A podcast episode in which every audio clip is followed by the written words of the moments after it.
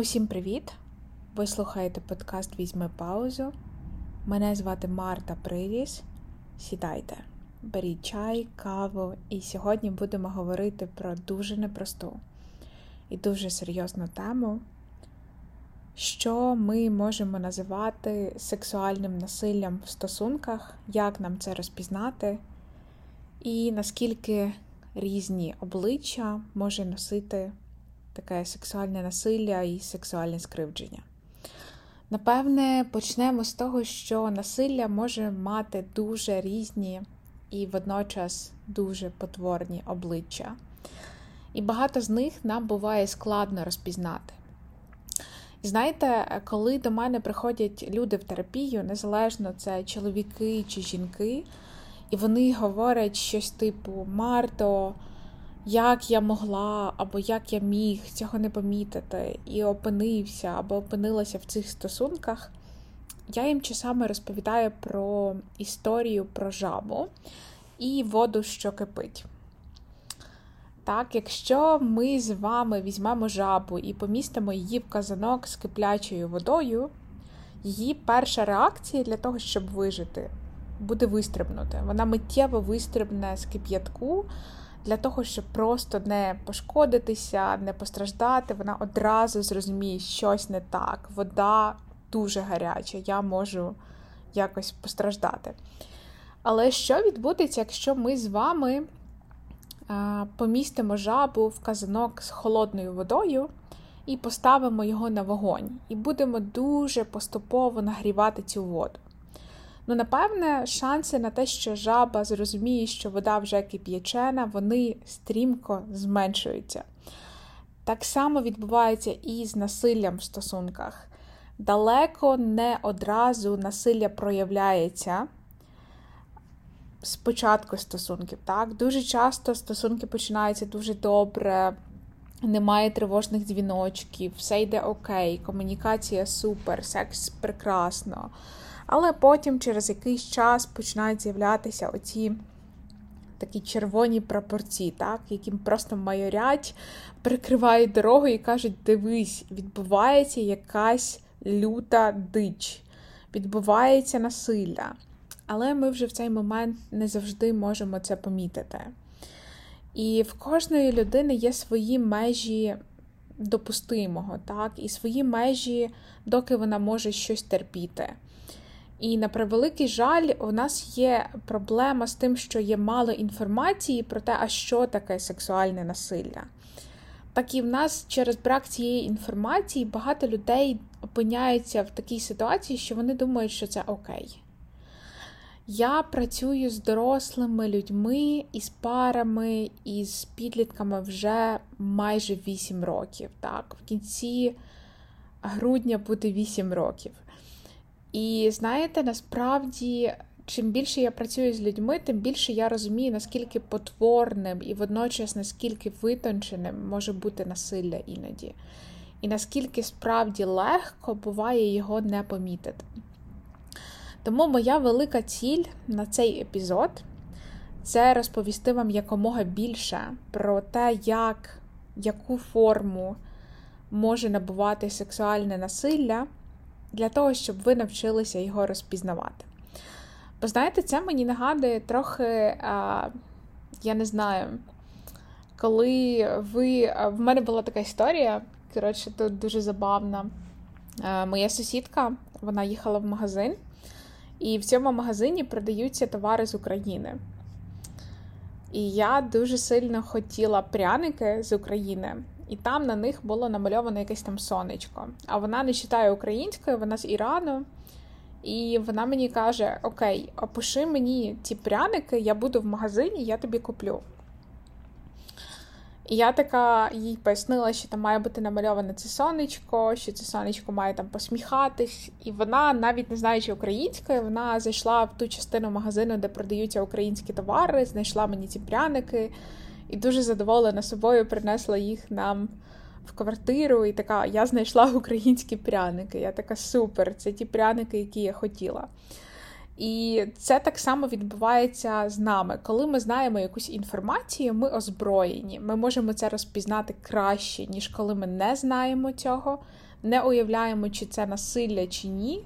І просто, знаєте, намагаємося якось зорієнтуватися самостійно. Тому давайте поговоримо про те, а що ми можемо вважати сексуальним насиллям в стосунках. Ну, по-перше, варто сказати, що ця тема не обговорюється в суспільстві наскільки сильно, настільки сильно, наскільки хотілося б. І дуже часто люди залишаються наодинці. І, власне, це причина, чому багато з людей не знає, чи це нормально, чи ні, те, що відбувається між ними і їхніми партнерами або партнерками. Але найчастіше сексуальне насилля породжує в людині, над якою, власне, здійснюється ця кривда, таке відчуття, якби сорому, приниження і відчуття такої, знаєте, ізольованості. Тому що найчастіше скривдження і насилля відбувається в тиші. І багато людей вибирає не казати своїм друзям, подругам або рідним про те, що їхній партнер або партнерка якось їх кривдить, тому що це начебто соромно. Але тут я би хотіла ще раз вступити і сказати, що єдина людина, яка несе відповідальність за насилля, це людина, яка його робить. І у нас немає якихось таких, знаєте, можливостей зупинити когось від насилля. Що я маю на увазі? Дуже часто люди, які переживають насилля, вони приходять в терапію і говорять, от якби я поводилася або поводився якось по-іншому, ця людина ніколи б мене не кривдила. Це, напевно, я допустив або допустила до такого. Так ось, єдина відповідальність, знову, стосовно того, стосовно насилля, так, є на людині, яка його здійснює. І навіть якби ви були святими, але хтось хотів би вас кривдити, то є великі шанси, що на превеликий жаль це би відбулось. І саме тому, коли ми вже розпізнаємо насилля і ми бачимо, що відбувається щось, що нам не подобається, щось, що в нас дуже вганяє в сильний дискомфорт, щось, що руйнує нашу самооцінку, нашу самоповагу, нашу самоцілісність, тоді нам справді важливо прийняти рішення з добротою до себе і запитати себе, чи хочу я продовжувати перебувати в цих стосунках і чому. Окей, то які у нас є такі, знаєте, червоні прапорці? Ну, найперше, сексуальне насилля – це фізичне змушування людини, людини займатися з вами сексом. Так? Людина вам каже «ні», і це має означати «ні». Якщо ж хтось продовжує змушувати займатися сексом, тоді це класифікується як сексуальне насилля.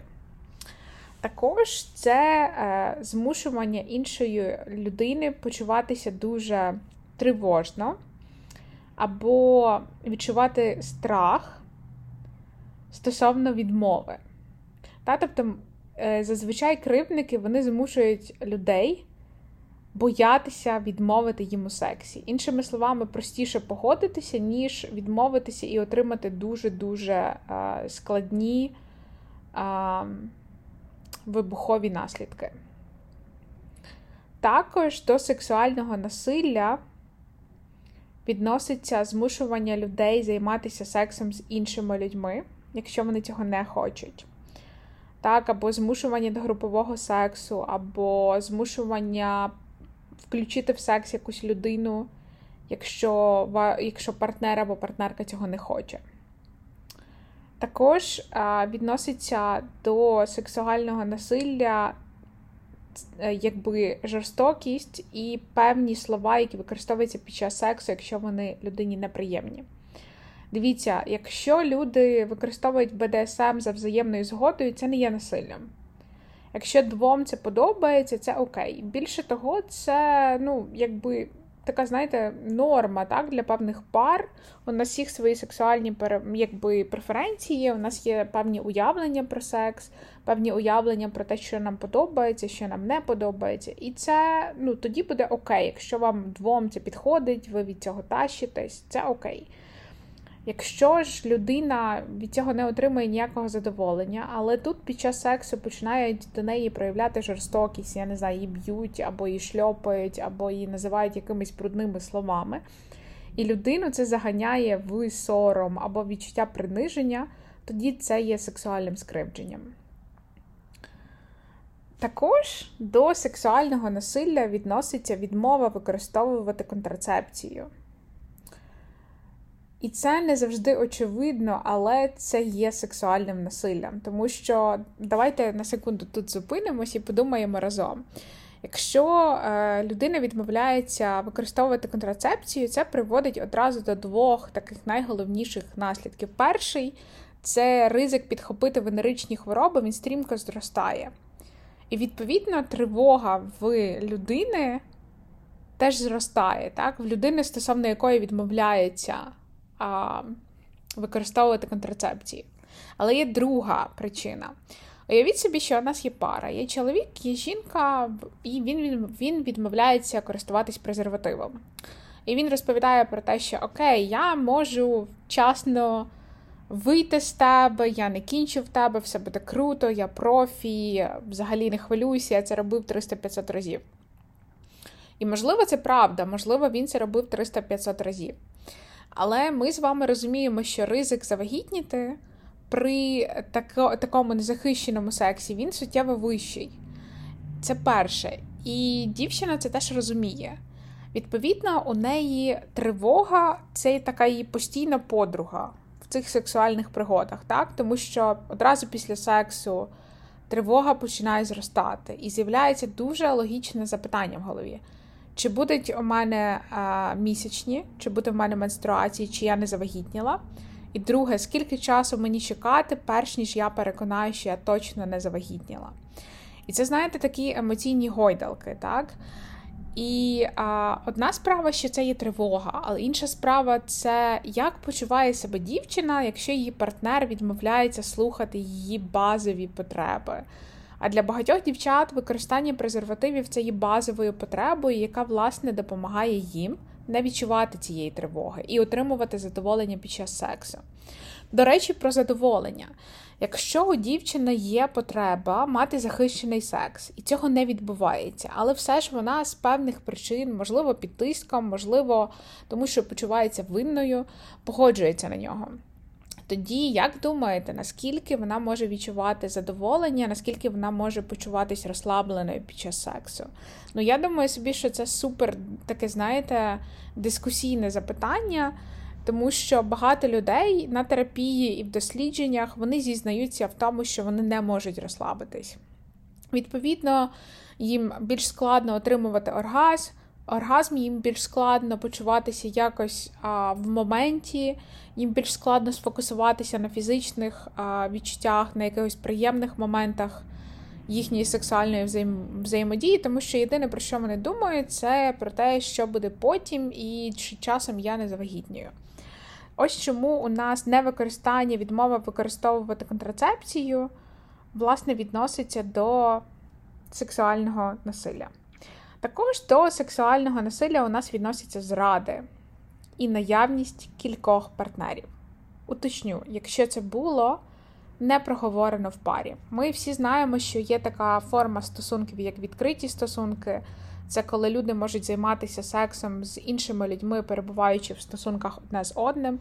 Це обговорюється, це підтримується обома партнерами, тоді це окей. Якщо ж це не обговорюється, тоді це є насилля. Також ми знаємо, що у нас є така штука, як, як а, поліаморія, так? Коли люди можуть будувати близькі, довірливі, в тому числі сексуальні стосунки з кількома партнерами, але знову ж таки там це базується на взаємній згоді і на тому, що усім людям в цих стосунках комфортно, є певні правила, це регулюється, це безпечно і це не викликає якогось великого дискомфорту.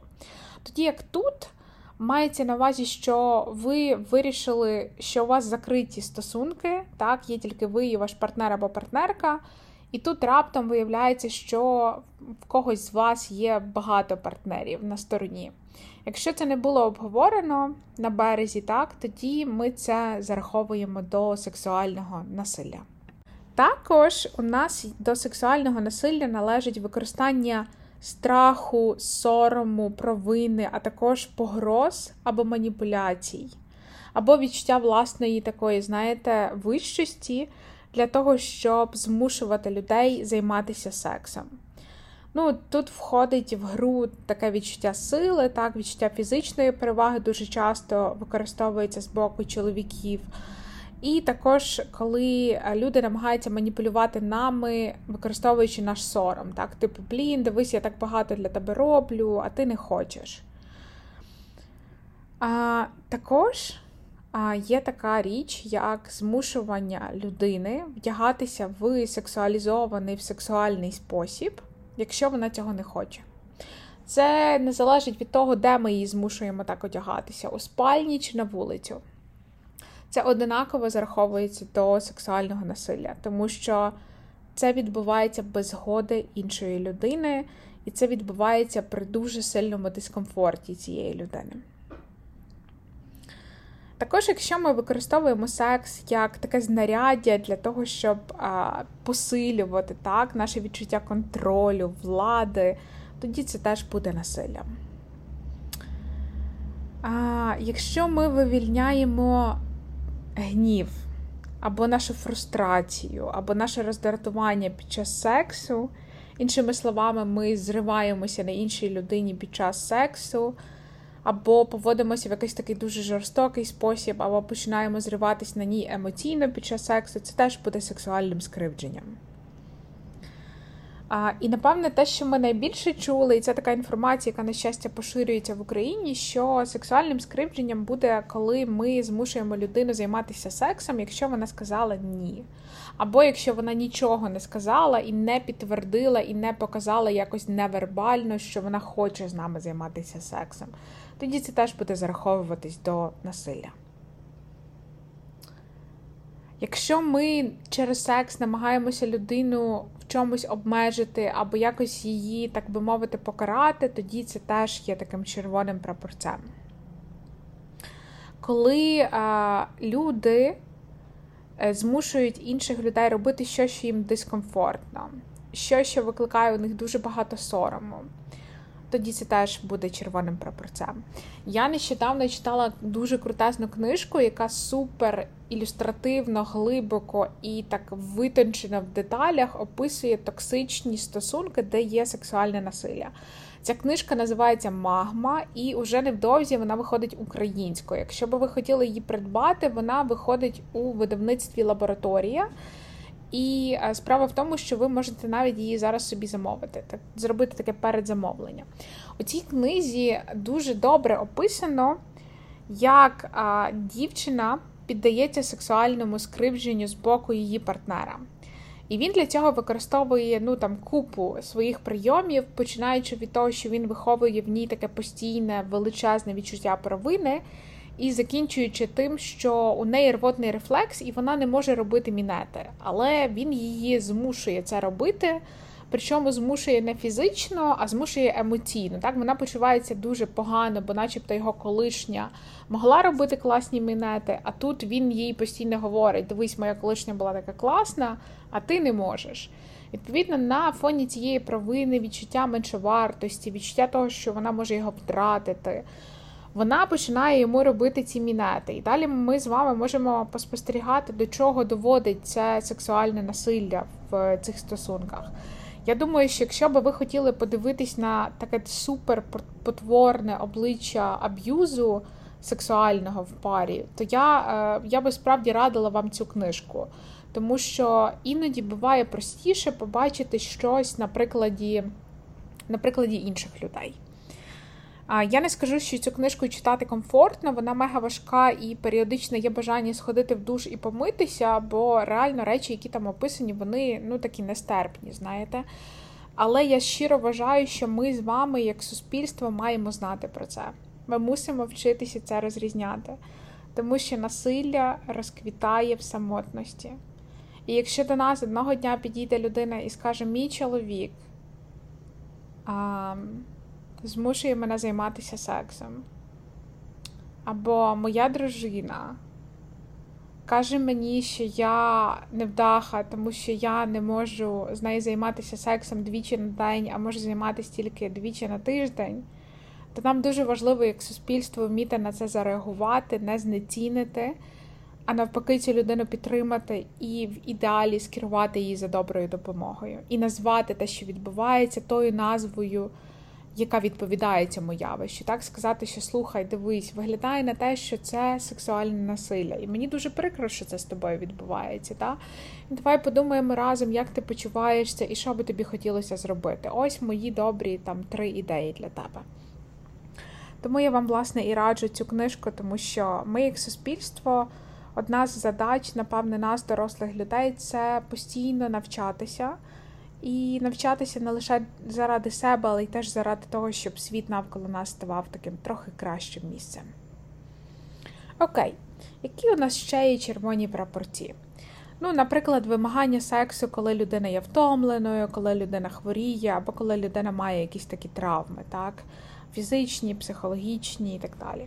Іншими словами, коли людина не в стані, і секс – це останнє, що би їй хотілося. Ігнорування почуттів людини, коли йдеться про секс. Так, ну, наприклад, хтось каже, я не хочу цього робити, бо я відчуваю, що я сьогодні ну, не в стані там, зробити ось це в сексі. І тоді інша людина це може проігнорувати, сказати, о, та ні, та це не так важко, та давай спробуємо, і так далі. І тоді це теж буде таким сексуальним насиллям або сексуальним скривдженням. А, насилля в шлюбі. Багато, великий, великий відсоток а, сексуального скривдження відбувається в офіційних шлюбах. І це все ще є насиллям. Це не є, а, я не знаю, подружнім обов'язком. Це, ми не можемо це толерувати як суспільство. Це є насилля, і ми мусимо це називати. Коли секс відбувається не за згодою, навіть якщо ми офіційно чоловік і дружина, це насилля.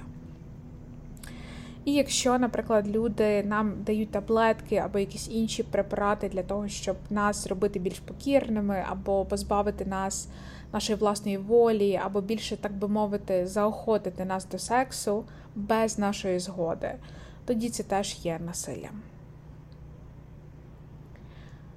Якщо людина свідомо і намірено завдає нам шкоди під час сексу, ріже, царапає, б'є, те, про що я вже згадувала, так, але в трошки такій ширшій формі. Це теж є насилля.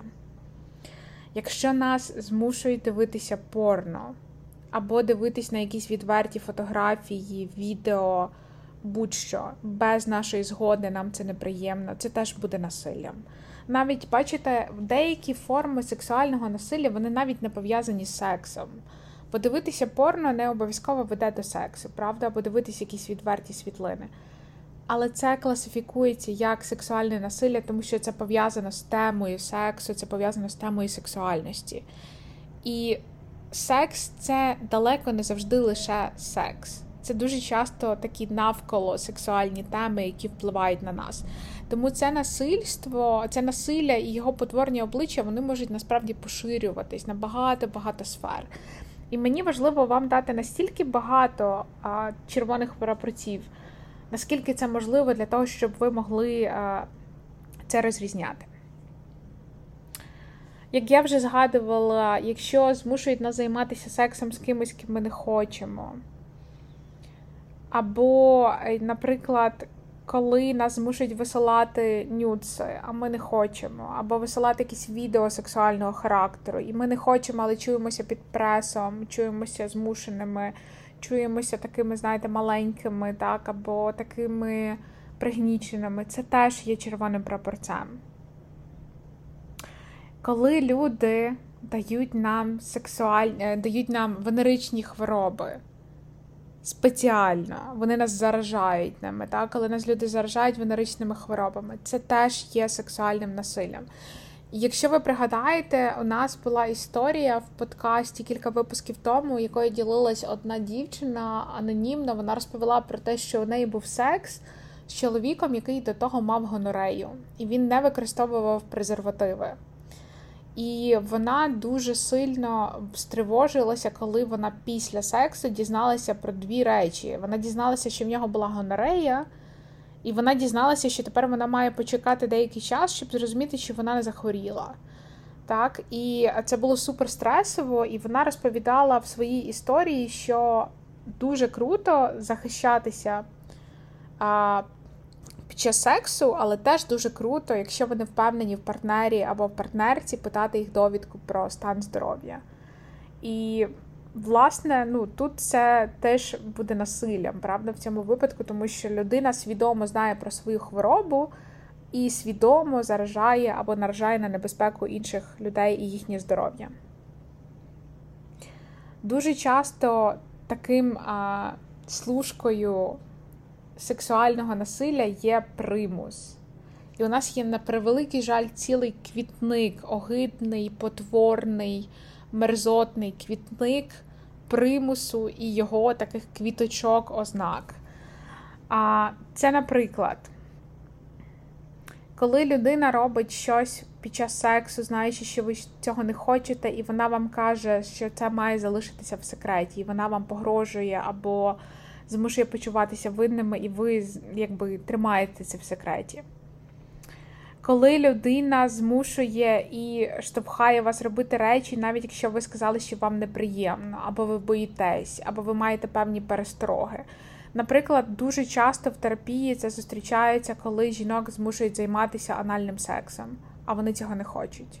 Це ніколи не було їхньою мрією, вони проти, але їх до такої міри а, примушують, так, психологічно, постійно капається по капельці це насилля, що в якийсь певний момент вони погоджуються, і це теж буде насиллям.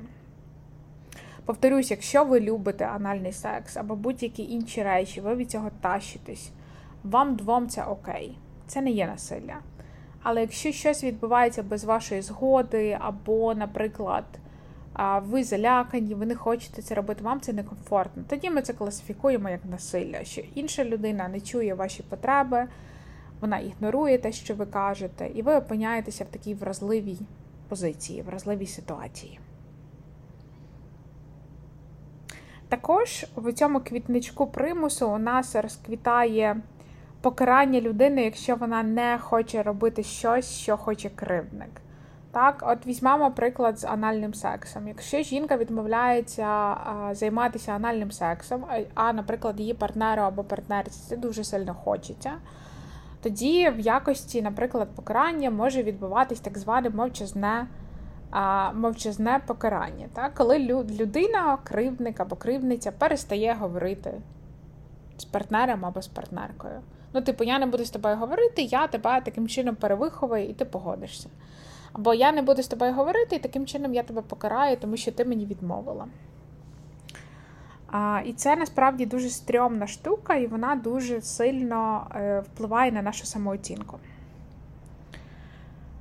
Також... А, У нас є в цьому квітничку такий червоний прапорець або така квіточка, яка називається змушування людини почуватися винною і змушування людини почуватися так, ніби вона нам винна секс. І а, коли інша людина ініціює погані, неприємні речі, навіть якщо її партнер або партнерка не хоче, це теж буде про це. А коли людина стає дуже роздратованою і злою, якщо інша людина відмовляє їй в чомусь, в сексі, а, і ця людина відмовляється говорити з нею, або вона починає кричати, або вона починає зриватися в якийсь певний спосіб, або вона, наприклад, а, як я вже згадувала, так, перестає говорити, ну, використовує дуже-дуже різні форми покарання. Тоді це теж ми відносимо до сексуального насилля і сексуального скривдження. Сьогодні ми з вами розглянули дуже багато, десятки червоних прапорців, симптомів, ознак сексуального насилля. Я дуже хочу, щоб ми вчилися бути з одного боку спостережливими і уважними, з іншого боку підтримуючими. Знання цих ознак допоможе нам розпізнати, коли щось відбувається і коли людина буде до нас звертатися за порадою або за підтримкою. Наприклад, нерідко є така ситуація, коли приходить людина і каже, я не знаю, чи це нормально, чи ні, і вона нам починає розповідати якусь історію. І це відбувається не тільки з психотерапевтками, не тільки з психологинями. Ця людина може прийти до своєї однокласниці, до свого друга, до своєї колеги. До вас, правда? І вона скаже, я не знаю, чи це нормально, чи ні, може це в кожній парі таке є.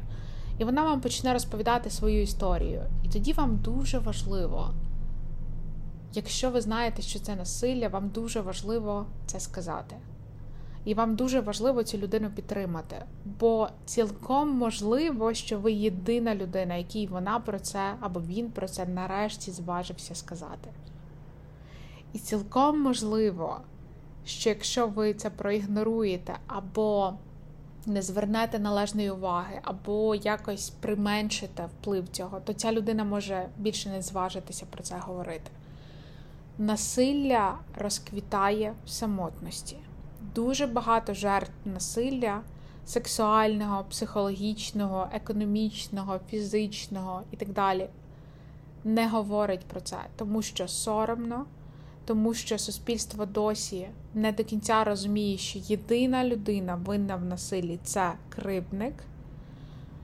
І мені дуже важливо долати цю стіну мовчання. Тому що, знаєте, коли ти наодинці, коли ти ізольований або ізольована, і з тобою роблять жахливі речі в різному сенсі цього слова, як з твоїм тілом, так і з твоєю психікою, так і, можливо, з твоїми фінансами або а ще з якимись іншими аспектами тебе і твого життя, то це до біса важко. І тому ми сьогодні витратили багато часу для того, щоб ці теми трохи розібратись.